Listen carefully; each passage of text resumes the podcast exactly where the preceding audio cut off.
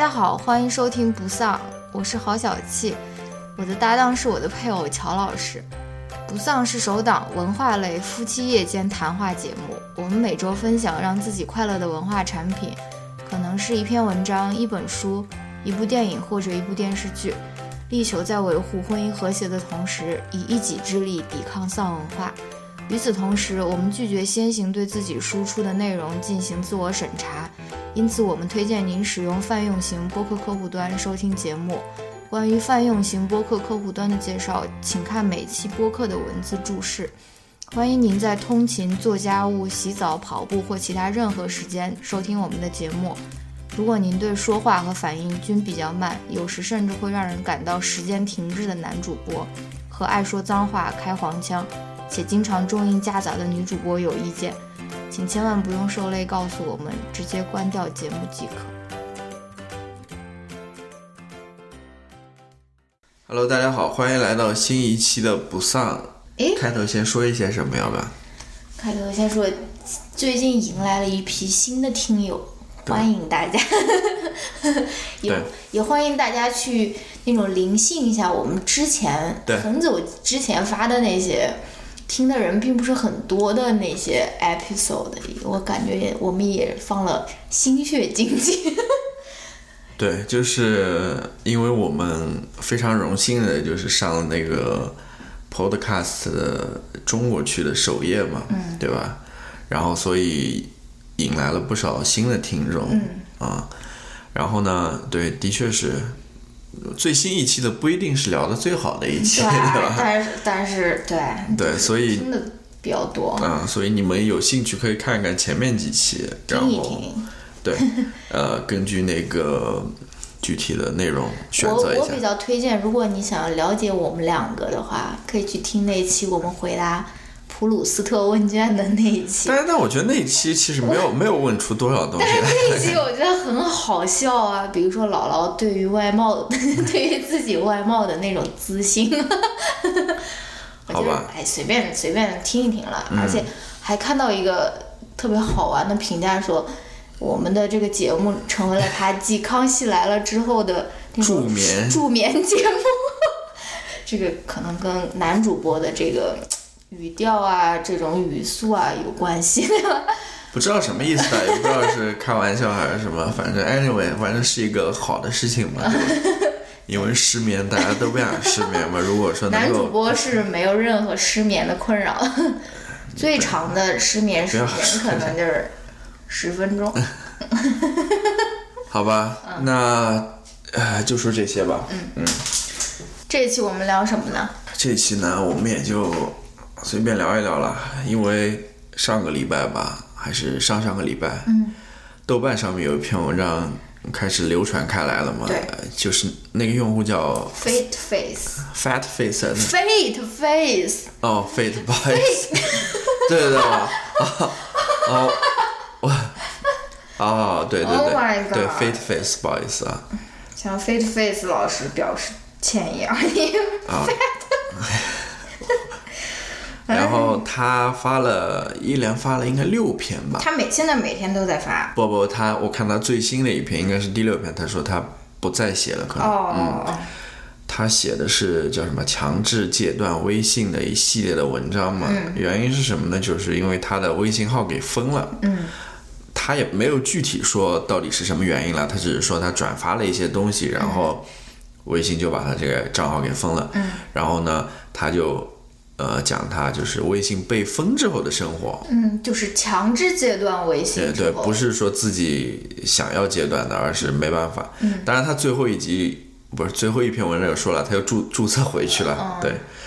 那就是当就是记录一下这个强制戒断微信之后的生活嘛，给生活带来多少不便啊，或者怎么样啊，等等之类的。嗯。然后我们就想，就是说后来好像也在其他的一些网络平台上看到，有些人好像也被封了微信，对，就是最近好像是挺多的。对，这事情挺多的。的。然后我们就想来聊一聊这个话题嘛，嗯啊，就是微信被封了。嗯，因为微信现在已经成为感觉，尤其是我们这些人的生活当中必不可少、不不可或缺的一个东西了。两个成语都是对的啊。但是但是其实也不仅仅是我们，总感觉现在像我们父母这一辈的，对也感觉就是每天都是活在微信里的。沉迷于那种微信，可能他们的沉沉溺沉迷沉迷程度比我们还要深的那种对，因。为他们可能也不会玩微博啊、豆瓣啊之类的。好，怎么敢开始？好吧，嗯不说他们了啊，我们还是来谈一谈这个话题吧，就是微信。嗯，我是想这么先聊的，就是说，如果你被封了，我被封了微信会怎么样？就是说你会觉得很难过。那你你讲讲吧，会有什么问题吧？我被封了微信啊！首先，因为我微信目前还没有绑定银行卡，我不知道我那个零钱还拿不拿得出来。我前两天我就在想说，要不我我也是作为一个那种高危用户，高危用户吧，然后我说我要不先把钱转在 你那边，毕竟你是连了银行卡的。首先，这个是我第一个想到的顾虑啊。嗯嗯，后面的反正那种，嗯，那种朋友圈啊什么，我倒觉得没有什么，可能比较会怀念，会后面会怀念我那个加的那个农产品代购，因为我特别喜欢看他发那个朋友圈，发红薯啊，什么水萝卜啊什么的，然后好像也没有什么说是。特别值得伤心的，除了钱财的流失这方面啊，朋友呢？比如说你的联系好友，联系好友我也没有几个联系好友，就是说，呃，不是你你，可能我们那个读书群我会觉得有点对，有点不能参与了，可能，但是平时我联系的好友，呃，并不多了，或者可以通过其他的方式，通过其他方式也可以联系了，对吧？嗯，但是我不知道，我估计我可能还是会重新注册一个微信号的吧。啊、然你倒是跟我说什么初中啊、什么那种小学啊那种群啊，或者那种亲友群啊，我倒是没有什么留恋的。但是，就是对我那个农产品的代购，还有我的零钱里面的 财富 有一些留恋。好吧，那我也稍微想了一下这个问题，嗯就是感觉如果我不用微信了，或者说我的微信账号被封了，其实也没有什么不方便的问题。可能最让我觉得有些不方便的，还是你说的，就是那个线上的读书群嘛，嗯因为毕竟是自己创的嘛。其实我当初在建这个群的时候，我就有考虑，微信并不是我第一个选择，呃，我想找到一个其他的平台，嗯然后说能够有类似的功能。其实微信对于一个我印象当中的那个线上读书群，其实功能并不全。嗯啊、它我更希望的是那种讨论的这种环境，嗯而不是这种你一句我一句的这种发言的这种，嗯而是有主题的、有有来回发言的那种你。可能需要一个 email list 之类的。那个也不是，其实我最想要的还是一个不是线上的读书群。哦，直播。我，我我是希望有一个线下的读书群，嗯，当时对直播我也考虑过，就是说微信它有好处就是说大家可以呃一起直播，你知道最近有一个出版社读客还是什么，就那个熊猫的，嗯，橘色的，他就是竟然搞直播，说跟跟这个小看这个小姐姐在这边直播连夜读完那个《巨人的陨落》还是什么，啊作为一个营销的方式，因为《巨人的陨落》不是特别好读的那种、啊那个大部头嘛。啊，对，就是还是想说一点嘛，就是说那个线上读书群可能是我最放不下的一个东西，好吧，其他感觉也没有那么会留恋的东西，也没有说给我造成多么不方便，因为我本来用微信其实还是看的多，我用的不多。但是你那个工作群呢？那其实我想也没有多大问题吧，跟他们说清楚了，然后用别的方式联系，因为那上面其实嗯，好吧，就正如我所说，我用的不多，真的不多啊、那好，那我们就来谈一谈微信被封这个问题，好吧？哦。其实我我我我我我我跟大家说一下这个我的一个心路历程啊。嗯。其实我当时一看到这个大家的微信被封了之后，我是相当的生气的那种，就不高兴、愤怒的那种。我说啊，怎么又开始在这边审查别人的感觉啊？在里面随便删别人的账号啊？这个是不是又跟这种言论自由啊，跟这个政府的审查等等这一系列问题呃有关啊？嗯，然后就觉得非常霸道嘛，对吧？嗯，尤其是。呃，在营造一种在我看来是一种恐怖的气氛，对恐怖的气氛，一种氛围，让你以后好像都要发微信什么都要变得非常小心谨慎了啊。其实这也是我以前也考虑过这个问题，就是。呃，因为我本来就是一个胆小怕事的人，你知道吗？真的，真的，我不是那种就是越来越觉得说，一是赢赢赢着上没有必要，二是我真的是非常胆小怕事的。嗯，你只要这么稍微一弄，像我这类人，肯定就给控制住了，就再也不敢乱搞瞎搞了，在微信上面。但是我后来就想这个问题，我就说，我就想到嘛，又不对，我觉得。微信它有没有权利说来审查你的言论，或者说封你的账号？嗯，因为它毕竟跟政府还是不一样的嘛。嗯嗯。但是呢，我就在这边找这样子的资料，对，就是相关的这种讨论嘛。嗯。我不知道国内有没有了，我也没找国内的资料了。我然后我都是找的就是国外的这边讨论的资料，尤其是美国的这边的关于 social media 和言论自由的。对吧？或者说跟这个审查的这一系列关系的，呃，其实我看了一遍之后，又发现说，它其实跟国内的情况还是不一样的，嗯，呃，也并不能说把美国这边的就套用到国内的上面，嗯，那我来讲一下，先讲一下美国这边它是怎么一回事吧，嗯，就是说，在美国所谓的言论自由，其实它是受到那个宪法的第一修正案的保护的，First Amendment，对。那么我就在网上搜，就是说社交网络它受不受不受到这个第一修正案的保护？在社交网络上的发言，对，受不受到第一？就这个 social 呃 platform social work platform 嘛，它受不受到这个第一修正案的保护？嗯。那我看了一篇文章，这篇文章非常好，它讲的很清楚了。嗯。我可以把它贴出来。他就说到，就是说他他讲了一个什么例子呢？就是在去年还是呃，应该是去年的时候吧。嗯。就 Trump 当上那个美国总统之后，他在推特上不有一个非常火的号嘛，叫 Real Donald Trump，嗯，就等于说是他的一个私人号，这其实是他一个私人号了，对，但他这个已经成为他的一个。发表他的那个国策的一个，对对对，其实按理来说，就是你应该用的是那个 POTUS 的账号，对。对对，对吧？President of the United States，对他就是对各种各样的国情发表评论也好，或者提出他的意见也好的一个渠道了。嗯，然后往往他所提出这些意见之后，也真的就成为了国策那种啊，嗯，等于说是一个政府的一个宣传的一个出口。嗯，那他出现什么问题呢？就是说。推特上面有人讨厌 Donald Trump 嘛，嗯，他就批评 Donald Trump 或怎么样，然后 Donald Trump 就把这些人给毙掉了，嗯，然后呢，有人就起诉 Donald Trump，就是说你不能毙掉我，因为呃我是毙掉就是说你把 block 哦 block 那那中文叫什么？封锁或者拉黑 拉黑对拉黑应该是把他拉黑了，嗯，然后呃有人就提出。上诉嘛，就是说你不能拉黑我，因为我这个我是受到言论自由这个第一修正案的保护的。嗯，我想说什么，我想批评你，完全是没有问题的，你不可能封呃就是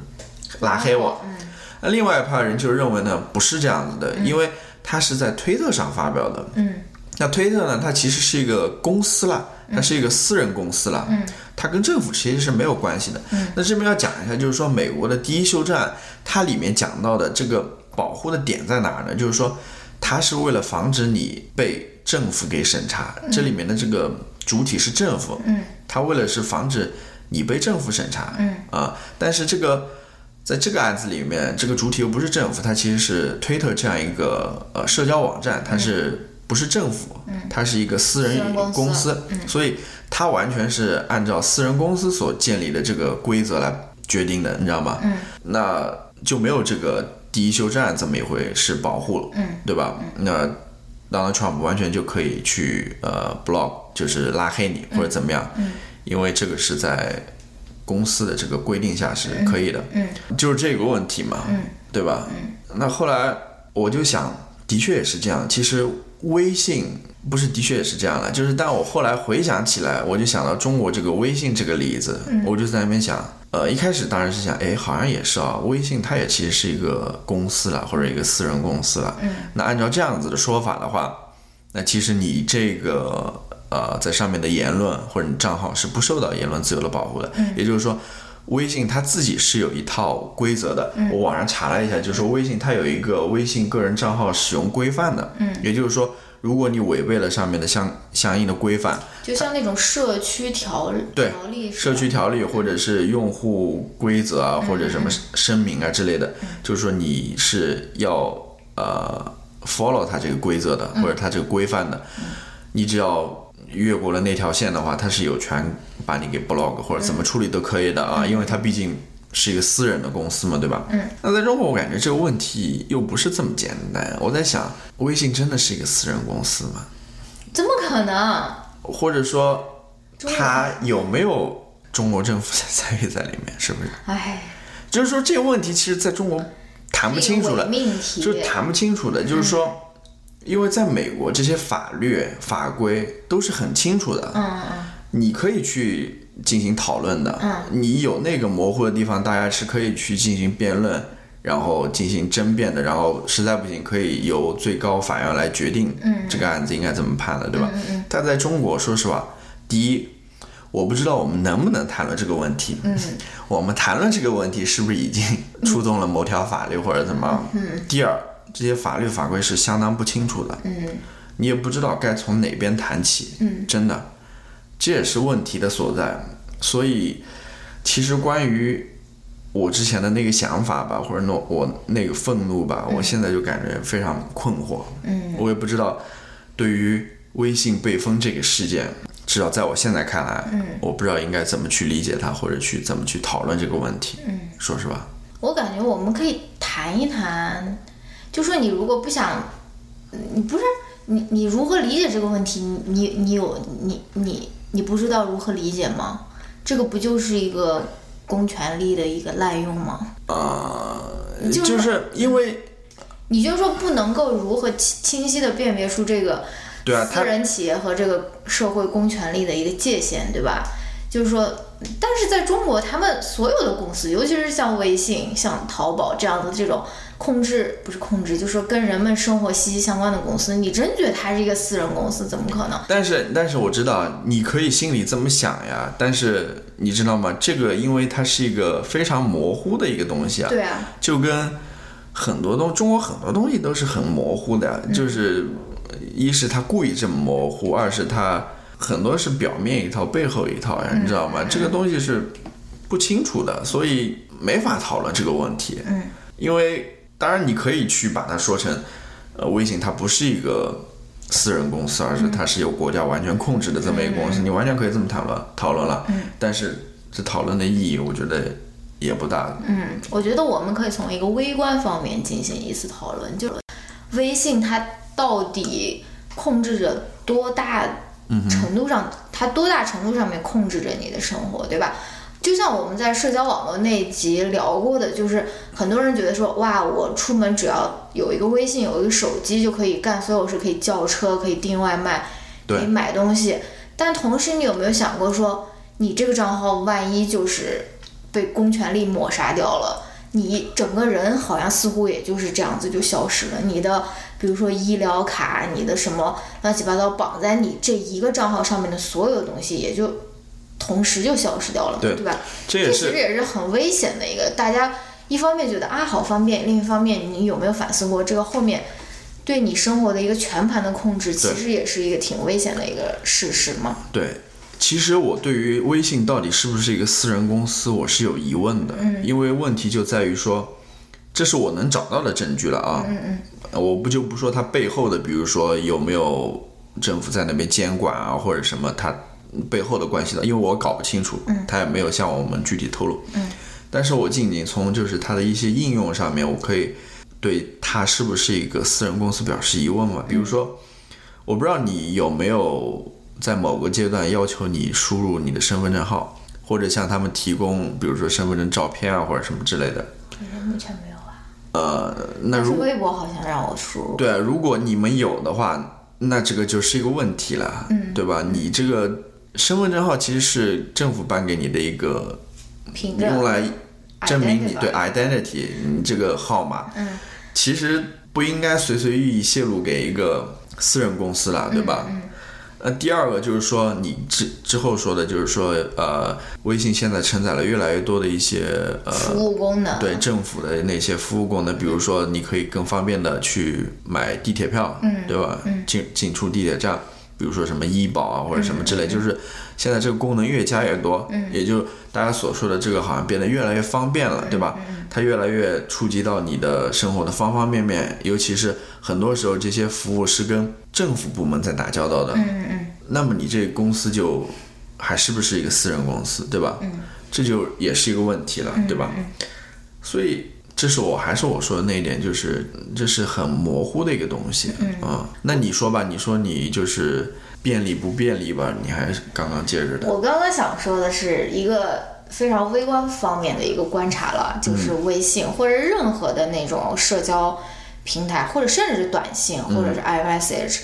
然后我记得咱们两个 long long long long time ago，我们两个刚开始谈恋爱的时候，嗯，你好像就是对于短信就是比较排斥的，而且你也不是一个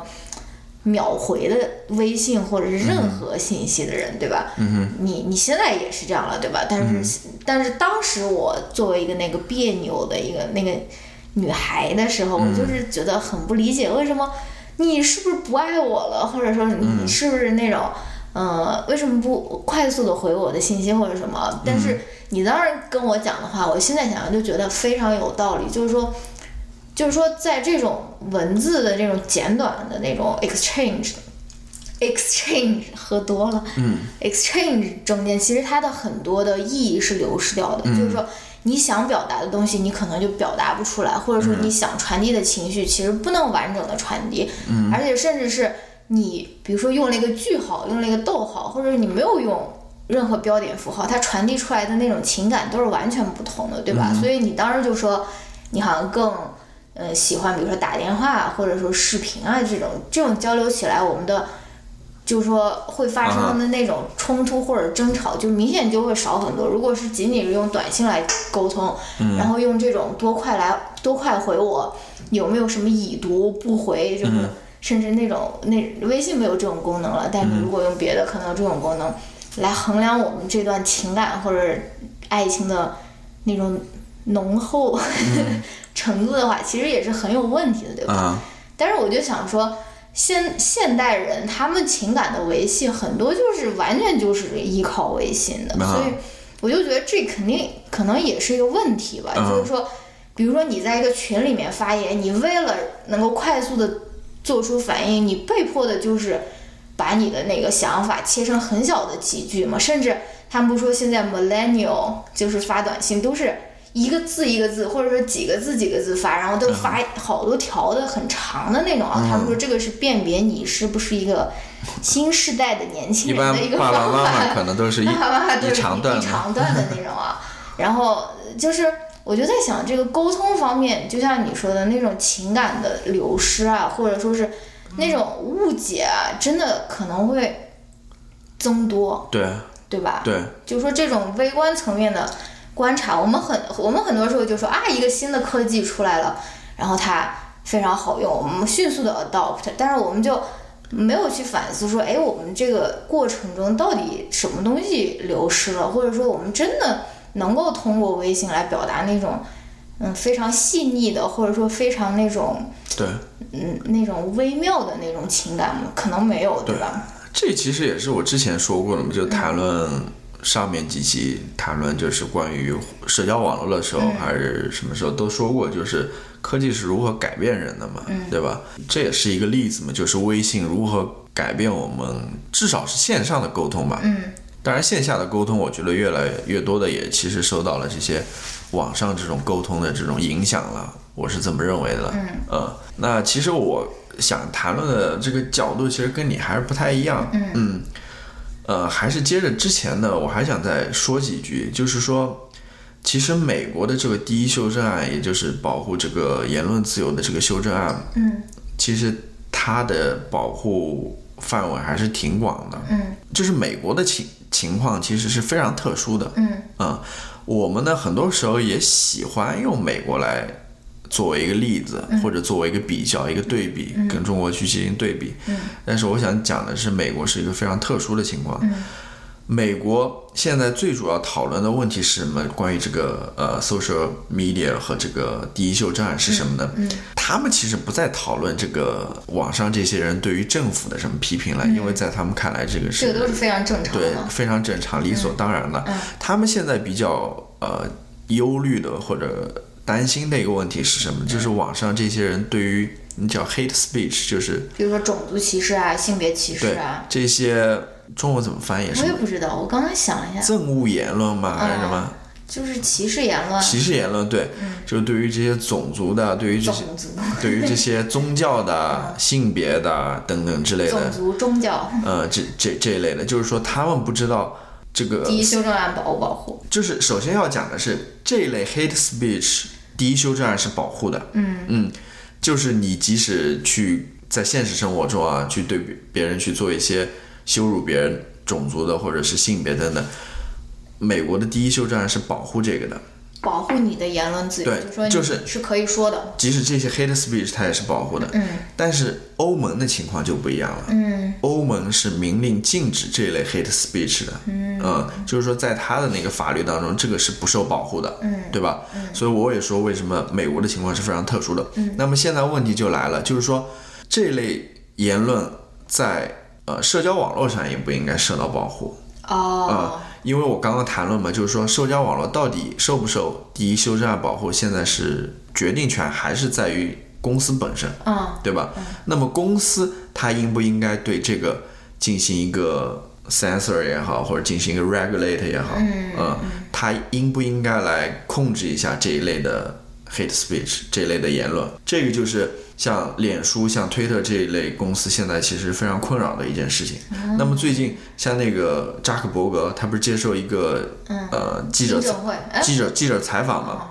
那记者就问他，就是说关于那类叫什么大屠杀的否认者，嗯犹太大屠杀否认者，他们在 Facebook 上发表那些言论，那个记者就问他，你觉得他们应不应该被禁止？嗯那个扎克伯格就说嘛，说我觉得我不应该来做这个判断，意思就是说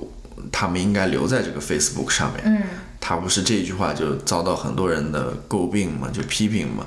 嗯其实 Facebook 很难做了，一方面它要保持它这个 community 的一个安全，嗯一个和平，对吧？嗯另外一方面，它又要控制它这个审查的尺度，它又不能做一个 government，、你知道吗？去对你进行随便的审查，这也是他不希望我知道看到的。我知道。所以他要在这当中去把握这个分寸是非常困难的。呃，对我我其实觉得扎克伯格他那么说是有道理的，对啊因为你这个记者举的例子是一个非常极端的一个例子了，嗯大屠杀的否认者。对如果你开了这个先例，对进行道德审判的话，对，对于一些比较道德边界模糊的一些事件，你你你应不应该去判断？你应不应该去做出这个决定？对对吧？你你这一点，你这一点说的非常对。我插一句，就是说，这也是为什么美国它第一修正案它能包容那么多的 free speech 的原因，因为它一旦开了一口说你这个话不能说，嗯，那么接下来就来有别人就有意见了，那他那话能不能说？对这这里面的这个 define 这个界定其实是非常困难的。对对对什么是什么什么不能发，什么能发，什么能说，什么不能说，这个其实非常困难。这也是为什么刚刚说了嘛，就是美国这个第一修正案它容纳这么多的原因，这也是扎克伯格他的困扰之一，我觉得。对，但是我觉得我好像就是在那个我马上要推荐的那个脱口秀里面看到的，我不太记得是不是那个，反正是一个脱口秀，他也是决定，他也是说。我是同意你们 free speech，但是你必须要 take the consequences，就是说，就是说，虽然扎克伯格他没有，他作为一个 CEO，他没有权利去审查或者道德审判，但是你发表了这个言论，你就要承担别的网友对你来进行攻击，或者说是对你进行否认，甚至对你进行 hate speech 的这个后果，对吧？我觉得这个事情不应该是由扎克伯格来做的，我觉得他是应该由这个观点的反对者来做的，就是说。嗯，social network 或者这个 platform 它不应该承担这个道德审判的功能，但是。我就我觉得用户们，比如说，你可以在下面对他进行反对，或者是对他的言论进行批评，我觉得这个是可以的。对，那说到这边，我还想补充一点，就是说，美国其实有一个法案，它是这样规定的，就是说，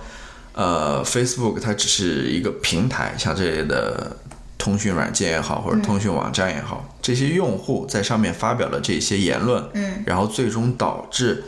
他们之间产生冲突也好，最后造成伤害也好，嗯，那个被伤害的人他是不能起诉 Facebook 或者这样的网站平台的，因为他是不负责的。对，他对于你发表言论以及之后所产生的一系列问题，他是不负责任。嗯，你要起诉的也只能起诉，比如说对方，嗯，另外一个网友，嗯，你是对这个平台是不能起诉。美国是这有这样一个法案的。那我想说一下微信这个例子，嗯。就是我网上找了一下，它这个所谓的个人账号使用规范啊，嗯，其实它的问题也在这边，里面它列了非常多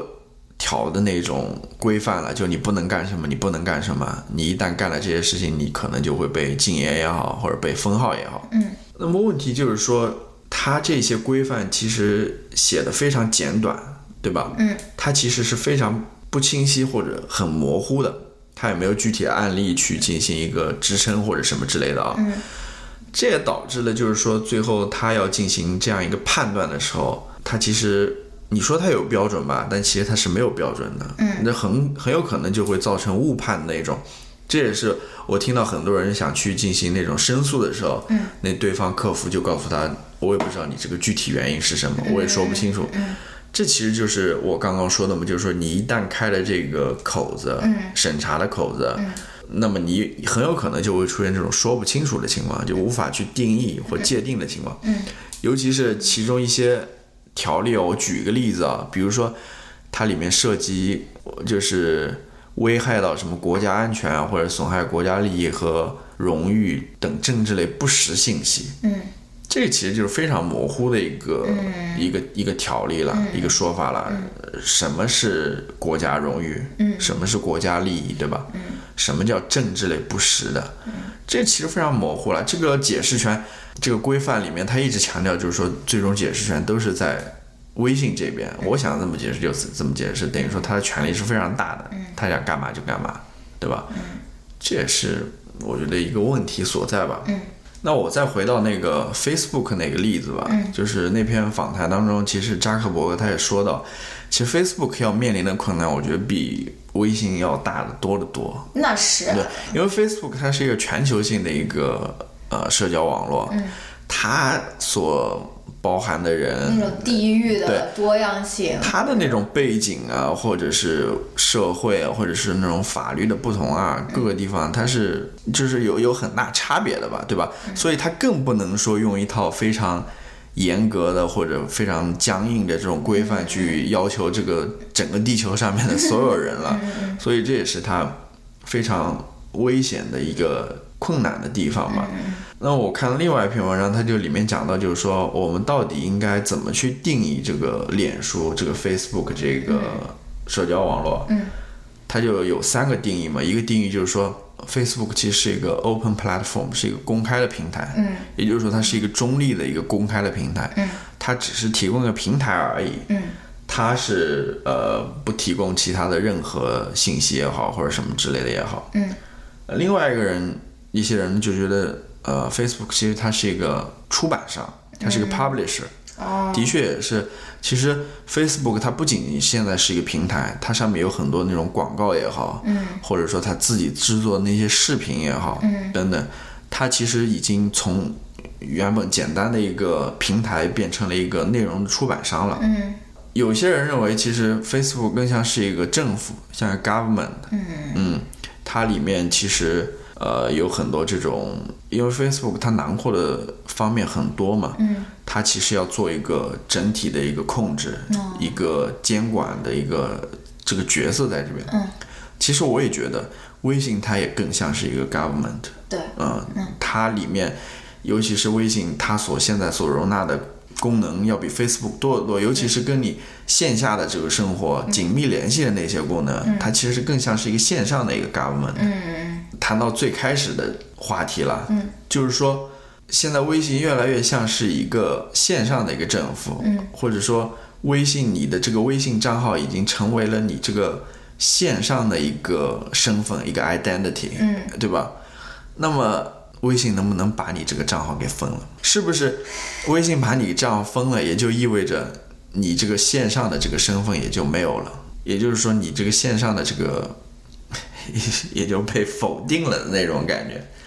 你这个得出的结论说微信更像一个线上政府，这个是你自己的一个推断，我是这个不是他自己对的营销的时候他说出来的，所以我觉得这就是一个区别。对你如果营销的时候说欢迎大家使用线上政府，呃 WeChat、腾讯微信。那我就可以选择我要不要用了，对吧？对但是你营销的时候，你说我们是一个私人聊天网站，呃，social network，但是你又同时在潜在你具备了这个政府的这个功能，那我觉得就是一种信息的一种不对等，或者说是你你就没有权利去进行你这个潜在的这个功能。我知道，就是我没有说它就是线上政府了，我的意思是说它非常像一个线上的我政府。知道啊，但是你说，那你那你是不是有权利把我的 ID 封了？那我就觉得没有权利，对吧？对因为你营销的时候，你并没有对，我知道，跟大家说说明说，就是说，呃，其实更多的是一个比喻或者一个好像的一个这么一个情况了，就是说你呃自己的这个微信账号越来越成为你在这个网络世界当中非常重要的一个身份，嗯，你的所有的呃网上的这些行为。这些动作都是围绕着这个身份、这个账号进行的。嗯，那也等于说，如果你有线上和线下世界的话，你线上世界这个账号就是线上世界的你。嗯嗯，对吧？嗯。那么现在好，这个公司过来把你这个线上世界你给否定掉了，嗯，等于把你给 cancel 掉了，嗯，你就不能玩这个线上世界的。嗯，我想的有点多了，我的意思就是说，我我只是这么一个考虑了，也没必要说他到底是不是这样的。啊，对对对，我知或道但是我觉得他其实也并不是，你不是说你不能再申请一个账号，对可以他并没有把你的这个人格给抹去，他只是把你人格呈现的这个嗯账号给抹去了。我觉得这也是挺有意思的一个话题，就是说跟你之前说的完全不一样，就是说人到底有没有真实的自我？就是说我经常就是，反正大学的时候经常被人家。见到我真人，然后就跟我说：“哎，你怎么跟你网上完全不一样？因为我在网上就那种说脏话比较多的那种女孩啊。然后，但是我我当时就想说：“哎，哪一个才是真真实的自我？就是有没有这个这个东西存在？有没有这个 real self？” 但是我现在倾向于是，我是觉得没有一个什么真实的自我，而你网上呈现的自我和你现实呈现自我的总和，可能就是你的自我，而并不是说你一定要选择哪一个才是一个代表一个真实的你啊，或者说，呃，对吧？就是说没有必要逼自己做出这样的一个选择，说啊哪一个是一个真代表真实的自己，或者说你在网络上面的发言是不是就是代表你一个。不是真实的自己啊，或者是什么？我其实不太喜欢这种二分法的这种判断，对吧？对，那我最后再说一点吧。嗯，我就是看那篇文章，就是我之前提到那篇文章，我也会放在链接下面。它当中提到了有一个，他引用了一个作作作家的观点嘛，好像是叫 Tim Wu。嗯，它里面 Tim Wu 怎么说呢？他的意思就是说，其实现在最要紧或者最危险的，倒不是说网络上这些。呃，言论自由应该是怎么样受保护也好，或者怎么应该受规范也好，他觉得现在最令他担心的，而是这个注意力的问题，网上注意力的问题。就是说，他他的意思是什么呢？他的意思就是说，现在网上充斥着各种各样那种，就是由机器也好，或者有人蓄意也好，就是制造这些信息也好，垃圾也好，它等于说是填充了你这个。在网上的这个浏览的这个时间也好，或者你的注意力也好，嗯，也就是说，你的注意力、你的时间没办法去真进入到那种真正的那种讨论也好，嗯、或者去思考，对思考也好，嗯、而是你自己就沉溺在那种垃圾信息也好，或者由别人所控制的那种机器。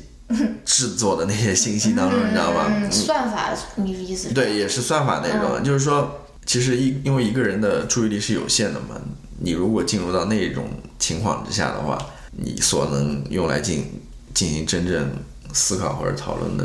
可能性或者注意力，就只有那么一点了 需，要剪辑的一段，对吧？而且我还想说说，好像美国人没有在那种，比如说 iMessage 或者是 WeChat，我不知道现在的年轻人是怎么样，里面办公的那种习惯，他们更多还是用 email，对吧？对他们或者有那种特定的呃办公软件吧，我知道好像叫 Slack 还是什么，哦他们有特定的软件，而不是说像中国这个工作、生活、娱乐、交友等等全部一块儿都集中在这个微信上。而且微信，我不知道 Slack，我没有用过 Slack，我不知道它有没有那种设定上下班时间的功能。应该有的吧？而且你如果用了微信，你如果在微信工作群里，好像你就是必须要二十四小时待命，没有自己的那种私人时间，这可能也是一个中国公司的常态，对吧？对而且你如果是用 email 的话，它就会，你不可能 email 就发一句一句话吧，你起码要把自己的想法要整合一下，然后发一封稍微长一点，两三句甚至三四句的那种 email，对吧？你要把前因后果要说清楚啊，来龙去脉说清楚，而不是说一句一句一句那样子发出去。我觉得就是对于你的这个自己的对于这个工作任务的思考啊，或者说什么，其实也是没有益处的嘛，对吧？嗯。嗯。其实我最开始思考这个问题的时候，还发现一个问题，嗯，就是说，你其实就跟那个 Fate Face 到最后，他还是装回了微信嘛，对吧？对其实或者说从他的那一系列文章当中，你也可以了解到，他其实是很无奈的，就是说，除了微信，你其实找不到替代产品的。对，尤其是你有他有小孩儿，对，一方面是说很多好用的产品你用不了，嗯嗯对吧？嗯可能是因为被抢了或者被什么原因。嗯另外一方面，你也不可能脱离微信那个生态圈去用其他的产品，因为别人都不在上面。嗯因为大家现在所有人都绑定在微信上面，这就逼迫你说你不得不回到微信当中去。嗯就是说，你可能对于很多人来说，自己也是一种被胁迫的那种感觉啊。你你说我不想用微信了，但是没办法，你的工作、你的生活绑定着你，必须要用微信。嗯还有一个，我记我记得他是第一篇还是第二篇的时候，他讲的说，就是说他拍了他儿子的一个视频啊还是什么，他说按照原来我肯定就分享到朋友圈了，嗯，但是现在我就是因为没有朋友圈了，我就 AirDrop 给我儿子本人，就是说微信他还。就是激发了大家一个向别人展示你生活的一个欲望，这也是一个微观层面的一个那种控制也好，或者说是你说是改变也好，就是说，好像你的这个生活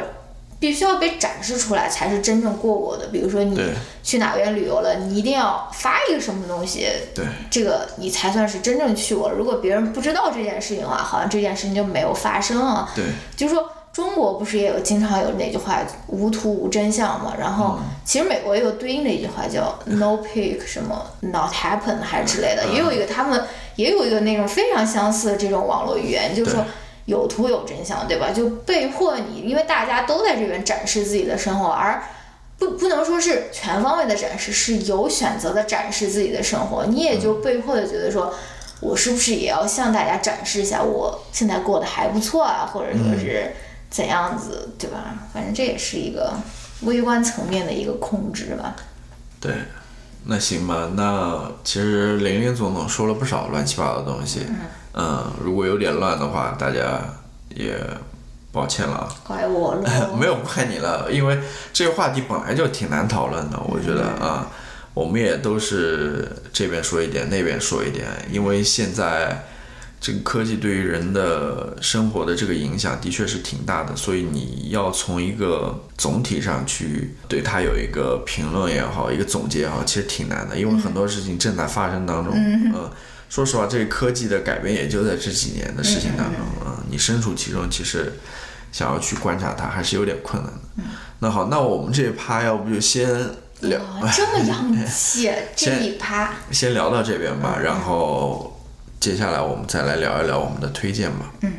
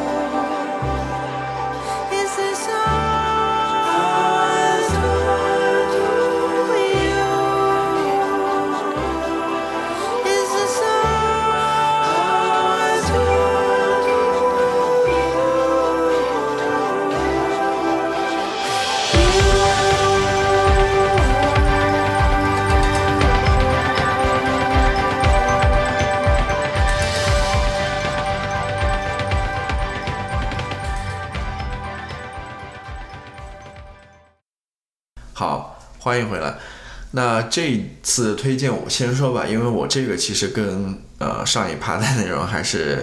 有点相关的。我推荐一个《纽约时报》上的一个栏目，嗯、叫 Tech We Are Using，就是我们正在使用的一些科技。嗯，他是找了他们这个《纽约时报》的一帮记者吧，或者作作者，然后来谈一谈他们日常生活中或者工作当中所使用到的一些科技，嗯，科技产品，嗯，当然更多的都是一些嗯应用啦、软件啦、电脑产品之类的啊。为什么会推荐这个栏目呢？因为我也是被他最近的一篇文章吸引过去，然后我看了他这个栏目其他的一些文章，我觉得还是挺有意思的。嗯那么最近这篇文章讲的是谁呢？讲的就是他的一个科技报道记者，嗯，科技记者，对吧？他这个标题就是说，他这个科技记者其实不怎么用科技的，科技产品，呃，不怎么用什么科技产品。的，他可能还是比较传统的，就是都是用电子邮件用的比较多一点。嗯，然后这个采访他的人一上来就问他们，就是说你这个好像很奇怪嘛，现在大家好像就是一个固定的思路，就是说这个科技 记者怎么不科技博主。对科技博主怎么不用这个科技产品呢？这不是非常奇怪的一点吗？看他的这个照片，我完全 联想不到他是一个科技博主。他其实之前是一个书评写书评的人，哦，还比他较他。他他换过很多那个报道领域，他后来还写过什么商业领域，然后现在他又回到这个科技领域来写科技博。但其实他这类科技博主不一样了，他写的更多的是那种科技公司的一些新闻啊，他并不是具体的关注不是那种测评，对那种不是 Casey Neistat 科技产品 科技产品啊或者什么之类的，对。他不是这样子的记者，他是报道科技公司的。嗯，但他也举了一个例子，他就说，那你有没有觉得他对那个人的一个反问了？那你有没有听说过那些报道那些呃犯罪新闻的 一定要是一个罪犯或者是一个坏蛋吗？也也不见得，对吧？这个是完全没有关系的。他的意思就是说，其实他对于科技的一个态度，其实跟我还是挺像的。就是他对于科技还是比较谨慎。谨慎的，嗯嗯，当然，我想说的就是说，每个人其实对于科技态度可以不一样了，也并不一定说你一定要接受谁或者我的态度了，对吧？我在这个播客里面所传达这种态度，也只是我仅仅我的个人任何度，态度对都是一样对啊，嗯，对啊，就是你，因为我这个人的确也是，比较老派。你可以从以前的节目也可以观察到，其实我对于科技。或者这个将要来临的这个科技世界啊，或者这些科技公司也好，我是持有一个比较谨慎的态度的。新新买了一个 Kindle？、就是，呃，我其实不想让自己过分的沉溺于或沉迷于这个世界的，我还是比较希望那种传统的就是线下的那种生活多一点啊、然后呢，这篇文章就非常有意思嘛，他在那个访谈当中就非常幽默的那种嘛啊，他主要谈的是他在网上去哪儿买书了啊，因为他之前是一个书评博主嘛，现在是科技博主，他讲了各种各样的方法，去这个网站，去那个网站，非常让人意外的一点或者沮丧的一点就是说，其实好多的那些卖书的网站，网上的，嗯，虽然他们取着不一样的名字，嗯，但是其实现在这些好多网站都是亚马逊所有的这个问题其实我们这一期没有谈论了，嗯，就是这些现在越来越多这种大型的这种公司，嗯。它其实越来越多的控制着你的生活，对。呃，因为像在中国，你可能依赖着阿里巴巴、嗯。或者像腾讯这样的公司，你可能在美国这样依赖像谷歌啊、像呃亚马逊这样的公司啊，嗯就是它对我们生活会产生怎样的影响，这是一个话题，我们没讨论了，我这边也就不讨论了，对吧？嗯。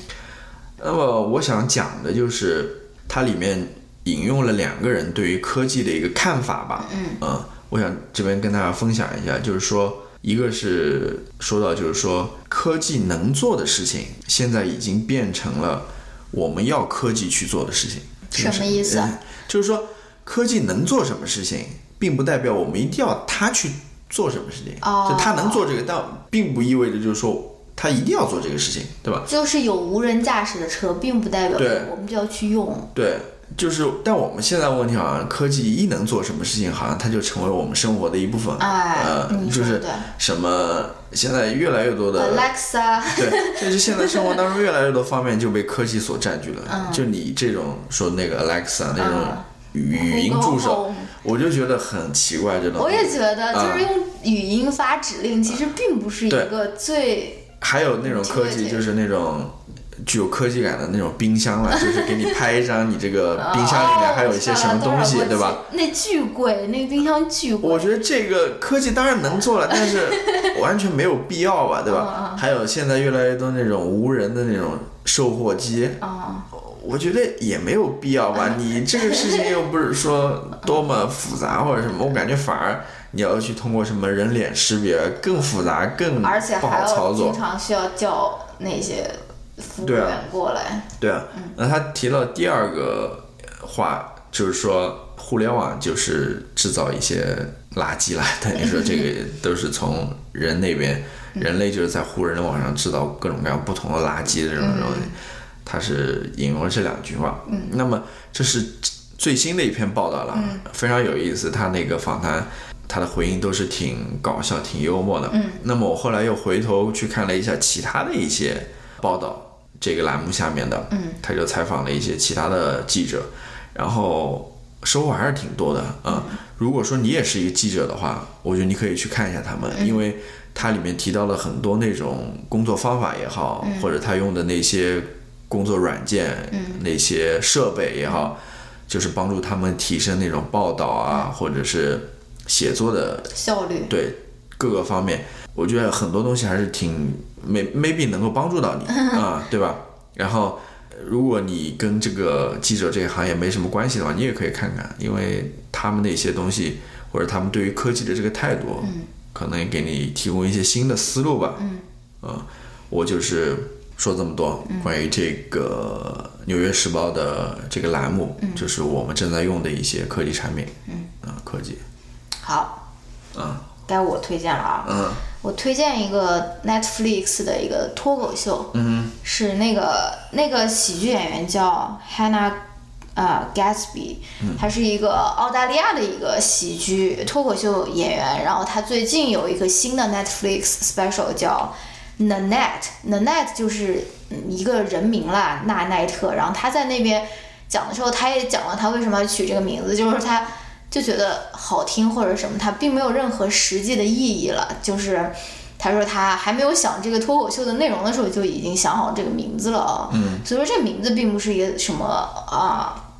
好有什么好讲好展开的。然后他最近的这个 Netflix special，他就成为了美国脱口秀界的一种现象，嗯就是说一个 phenomenon，就是说大家都在讨论，大家都在相互推荐，或者说是都在说不管你喜不喜欢，你起码要去看一下啊，因为他也之前不算是一个有名的喜剧演员，他之前可能就是呃上过的那种喜剧专场都是拼盘式的，就是跟别人拼在一起在那种，而且是就是可能有非常非常死忠的那种粉丝才会知道他。然后他的这个身份呢，也可以跟大家讲一下，他是来自澳大利亚，但他并不是来自于澳大利亚，比如说那些大城市悉尼啊、墨尔本、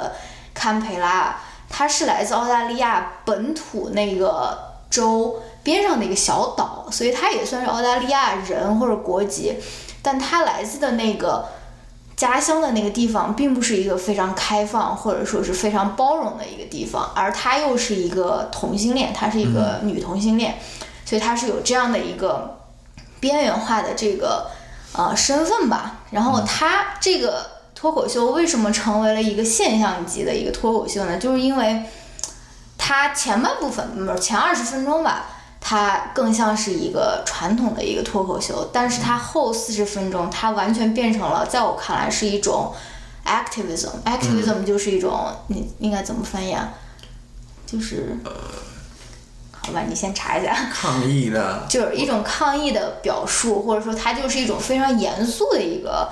讨论了吧。嗯然后，嗯，大家可以具体自己去看一下，而且它到最后的结尾，甚至是可以说是那种声泪俱下的那种，而且很多人就说这个是把我看哭的一个脱口秀，因为他得出的结论就是什么呢？他说他以后不想再讲自黑式的笑话了。就是说，他说我之所以能够成为一个脱口秀表演者，之所以能够拥有这次机会，我的整个事业都是奠基在我的这个自黑的笑话上。我对于自己的这种性少数的这种身份进行一个自嘲，然后我整个 career 都是在这个上面的。啊但是他就通过他这一次脱口秀，他说我不想再讲这个笑话了，因为我觉得我讲这个笑话，因为脱口秀的主要的观呃观看的人群就是呃还是非常主流的那种 straight 呃 heterosexual people，、就说异性恋的，嗯，或者说是甚至说是白人吧，嗯，白人也是大多数。然后他就说他不想要通过对于自己这个呃边缘化身份的嘲讽来换取你们的喜爱或者换取你们的笑声，他觉得这个是不好笑的，而且他就说他不要再做这件事情了。嗯然后我就想讨论一个问题，就是说，之前我也在那些谈话节目里面看到，就是说，这个政治正确是不是在 kill 呃 comedy，就是说、is political correctness killing comedy？嗯然后呢，因为我之前见到的那些访谈者吧，他们并没有给出很好的答案，但是我自己想了一下这个问题啊，就是因为我之前还看过一篇文章，就是在讲《老友记》，《老友记》也是我非常喜爱的一个那个嗯情景剧了，也是非常经典的。但他们就说，《老友记》里面也有一种恐同的倾向，尤其是、不是说恐同吧，就是说，比如说 Chandler，他就是对于别人说他说，哎，你是不是 gay 啊，或者什么，他就觉得非常的 offend offense offensive，就是说你怎么能这样问我？我怎么样做才能让自己不像一个 gay 啊，或者什么？就是有这种非常微小的这种